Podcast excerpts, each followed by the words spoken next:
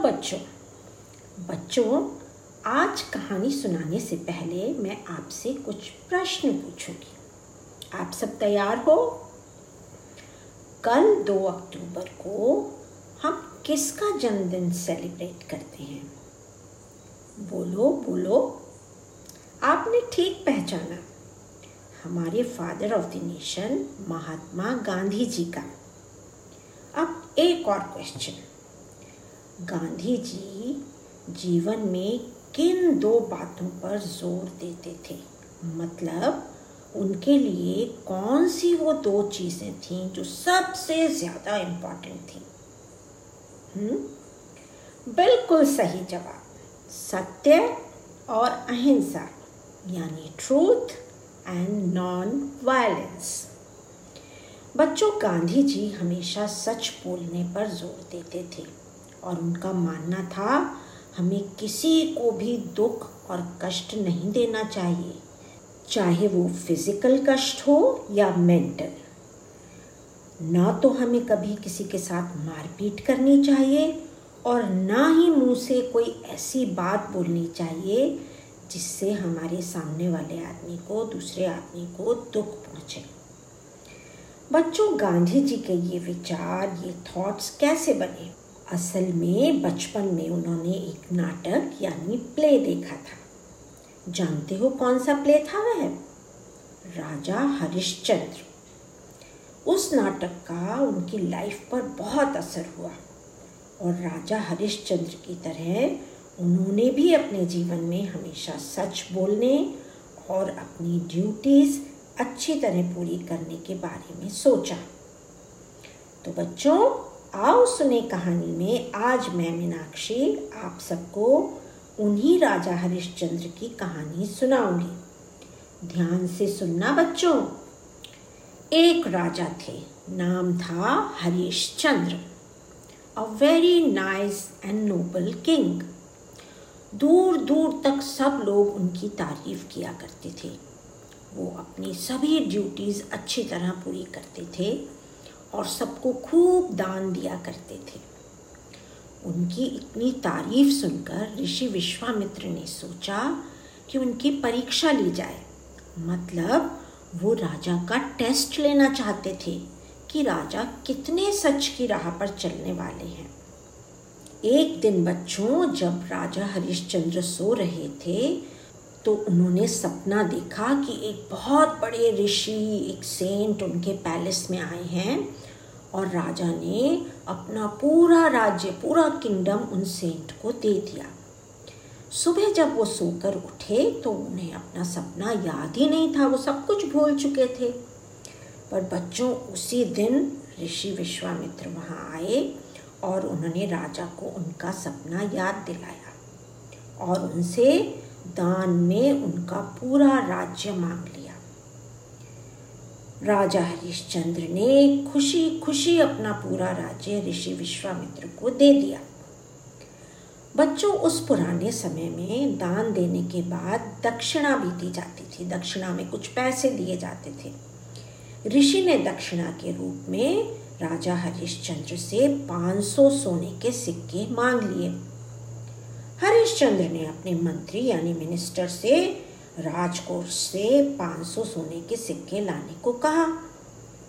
पर ऋषि ने याद दिलाया कि ये राज्य तो अब तुम मुझे दे चुके हो, इसलिए अब तो इस पर मेरा अधिकार है। तुम इसमें से कुछ नहीं ले सकते। सारे रुपए, पैसे, सोना, चांदी डायमंड्स हीरे, जवाहरात, हाथी, घोड़े सेना सब मेरे हैं। राजा को ये बात तो सही लगी। उन्होंने विश्वामित्र से रिक्वेस्ट की कि आप मुझे वन वीक का, एक हफ़्ते का समय दे दीजिए। मैं आपको 500 सोने के सिक्के भी दे दूँगा। और बच्चों, राजा हरिश्चंद्र अपनी पत्नी और बेटे को लेकर राज्य छोड़कर चले गए। बच्चों, वहाँ से वे उस बाज़ार में गए, उस मार्केट में गए, जहाँ पर आदमी बिकते थे। खुद को बेचने, सेल करने के लिए वो वहाँ खड़े हो गए। एक आदमी ने उन्हें 500 सोने के सिक्के देकर खरीद लिया।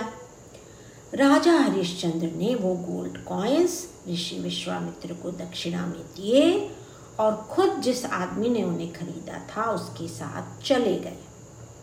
उनकी पत्नी और बेटा भी किसी दूसरे के घर नौकर यानी सर्वेंट के रूप में काम करने लगे। बच्चों, सोचो, जिस रानी के पैलेस में इतने सारे नौकर चाकर थे, आज वो खुद किसी के घर में काम कर रही थी। राजा हरिश्चंद्र को उनके मालिक ने उस जगह नौकरी पर लगाया, जहाँ मरे हुए लोगों का अंतिम संस्कार होता है। मतलब डेड बॉडीज के लास्ट राइट्स किए जाते हैं। जो भी आदमी डेड बॉडी लेकर आता था, राजा हरिश्चंद्र उससे टैक्स लिया करते थे। पूरे दिन में जो भी टैक्स मिलता था, उसे अपने मास्टर यानी मालिक को दे दिया करते थे। अपना राज्य चला जाने, अपनी पत्नी और बच्चे से अलग हो जाने और इस तरह डेड बॉडीज पर टैक्स लेने जैसा छोटा काम करने पर भी राजा हरिश्चंद्र ने अपना धैर्य, अपनी पेशेंस नहीं खोई और चुपचाप शांति से अपना काम करते रहे। पर बच्चों, उन्हें अभी और बुरे दिन देखने बाकी थे। एक दिन उनका बेटा बाहर खेल रहा था कि उसे सांप ने काट लिया और वो बेचारा मर गया। राजा हरिश्चंद्र की पत्नी बहुत दुखी हुई, बहुत रोई, पर बेचारी क्या करती? अपने मरे हुए बेटे को लेकर वह वहीं पहुँची जहाँ राजा हरिश्चंद्र मरे हुए लोगों के लास्ट राइट्स यानी अंतिम संस्कार करते थे। हरिश्चंद्र ने पहले तो अपनी पत्नी को पहचाना ही नहीं, क्योंकि वो बहुत दुबली पतली हो गई थी। जब उन्हें पता चला कि ये बच्चा तो खुद उनका बेटा है तो वो बहुत दुखी हुई है। लेकिन बच्चों, और लोगों की तरह ही उन्होंने अपनी पत्नी से भी टैक्स मांगा। उस बच्चे का अंतिम संस्कार करने के लिए कहा कि तुम्हें पहले मुझे टैक्स देना पड़ेगा, क्योंकि ये तो उनकी ड्यूटी थी। जैसे वो और लोगों से टैक्स लिया करते थे, ऐसे ही उन्होंने अपनी पत्नी से भी टैक्स मांगा। उनकी पत्नी ने कहा, मेरे पास तो देने के लिए कुछ भी नहीं है। मैं क्या करूँ? मैं तो बहुत गरीब हूँ।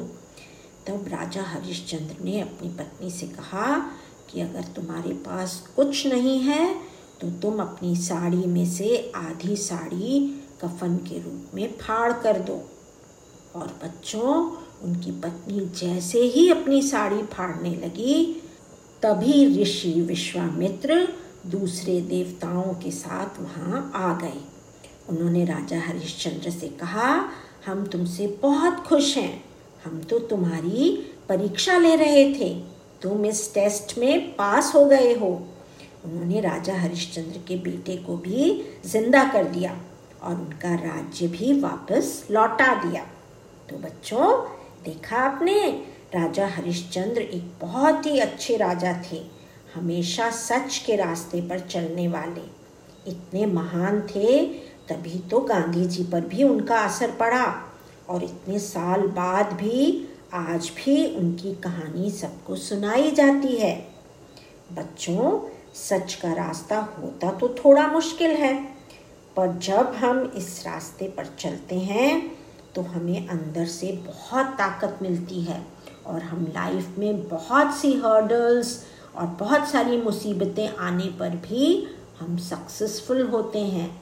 बच्चों, आप सबको भी हमेशा सच के रास्ते पर चलना चाहिए। आप कोशिश करेंगे ना, हम सबको एक अच्छा इंसान बनना है अ गुड ह्यूमन बीइंग और ऐसा बनने के लिए हमें हमेशा कोशिश करते रहना चाहिए। बच्चों, कल गांधी जयंती है, गांधी जी का जन्मदिन है खुशी से उनका जन्मदिन मनाएँ और उनकी अच्छी अच्छी बातें अपने जीवन में अपनाएँ। मिलते हैं अब अगले शुक्रवार को एक नई कहानी के साथ। तब तक हंसो और खेलो, ज़िंदगी के मज़े ले लो।